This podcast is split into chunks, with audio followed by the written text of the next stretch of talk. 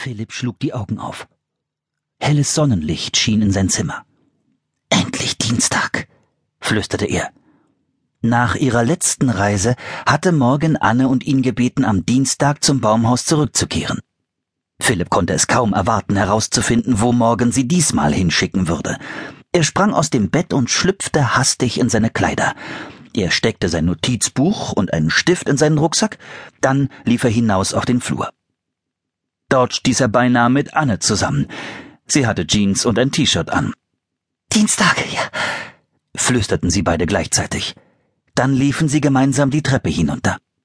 Mama, Papa, wir gehen ein bisschen nach draußen, rief Philipp. Wollt ihr nicht erst was frühstücken? fragte ihr Vater. Später, antwortete Anne. Dann rannten sie im Sonnenschein die Straße entlang. Ein warmer Wind wehte, als Philipp und Anne in den Wald von Pepper Hill einbogen. Schon bald standen sie vor dem höchsten Baum des Waldes. Dort, hoch oben in den Zweigen, wartete das magische Baumhaus schon auf sie. Philipp und Anne ergriffen die Strickleiter und kletterten nach oben.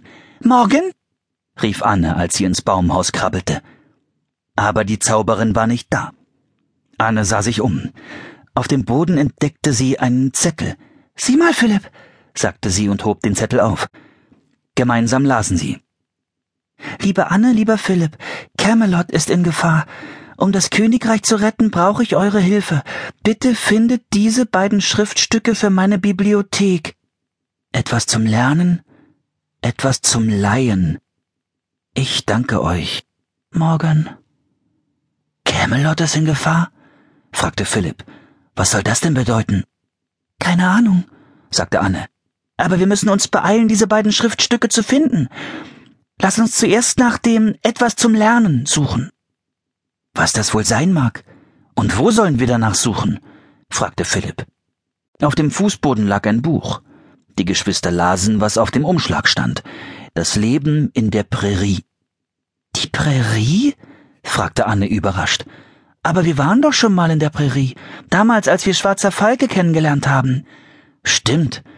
Philipp erinnerte sich auch an das Abenteuer mit dem Indianerjungen. Er öffnete das Buch. Auf einem Bild war ein altmodischer Zug zu sehen, der durch die Prärie fuhr.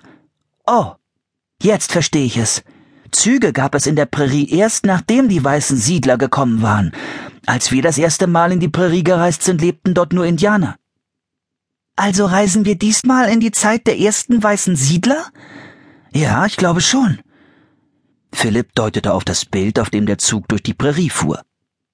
Ich wünschte, wir wären dort, sagte er. Wind kam auf. Er wurde stärker und stärker. Das Baumhaus fing an sich zu drehen. Es drehte sich schneller und immer schneller.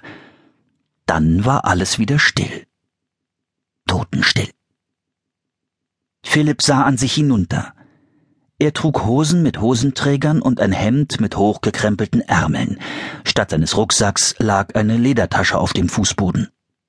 Anne hatte ein bodenlanges Kleid an und einen großen Sonnenhut auf dem Kopf. Schöner Hut, stellte sie fest. Damit scheint mir die Sonne bestimmt nicht ins Gesicht. Tja, nur dass die Sonne hier gar nicht scheint. Anne schaute aus dem Fenster. Der Himmel war bewölkt. Das Baumhaus war in einem kleinen Wäldchen in der Nähe eines Baches gelandet. Hinter den Bäumen lag die scheinbar endlose Prärie. Soweit die Augen reichten, wiegten sich grünes Gras und Wiesenblumen im eisigen Wind.